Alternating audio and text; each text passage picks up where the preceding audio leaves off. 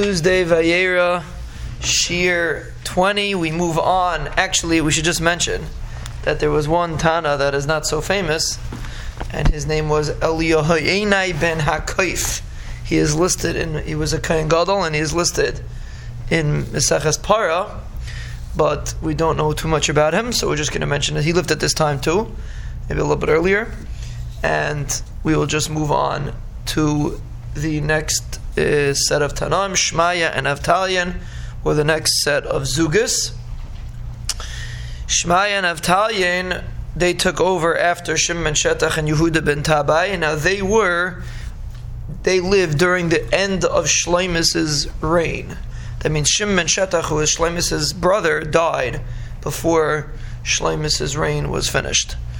So Shim Yehuda, uh, Shmaya and Avtalion took over while she was still alive, and Shmaya was the uh, Nasi, and Avtalion was the Avbezdin, like we discussed yesterday in the Avis Shurim. Why he was called Avtalion, the Rav says, because he was the Avbezdin, and the Avbezdin used to take care of the assignment of the children. So Av means a father, and Talia means children.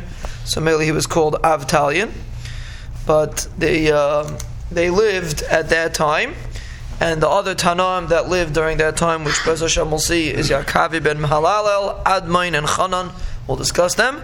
But the main Tanaim, which were the Rabbeim of Hillel and Shammai, was Shmaya and Avtayan. Shmaya and Avtayan were they they were Einiklach of Gerim.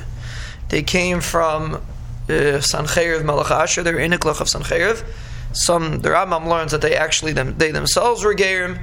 The Taisus Yamtiv is not so happy about that because how could they be an Avbezdin if they were a Ger? But they definitely came from Gerim. The question is if they themselves were Gerim.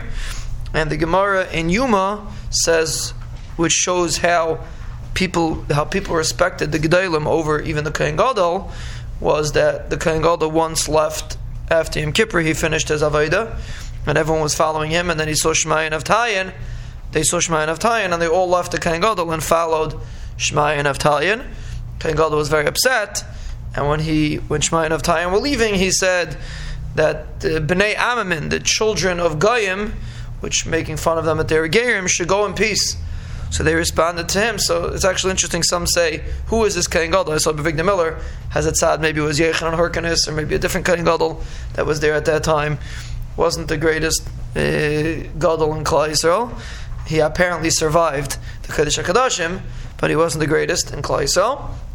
So they responded that the descendants of Goyim should go in peace because they do Maisa Aaron, they do the actions of Aaron, but the children of Aaron who don't do the Maisa Aaron because they're making fun and they're making Machlekes and Yisrael should not go in peace. That's a story that the Gemara in Yuma brings.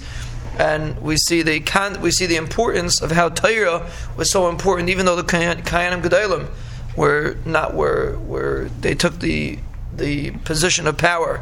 Shaloi Kedin, but Klal Yisrael as a whole respected Torah, and therefore instinctively, when they saw Shemayan of Tayin, they went immediately to them, and they left the Kohen Gadol.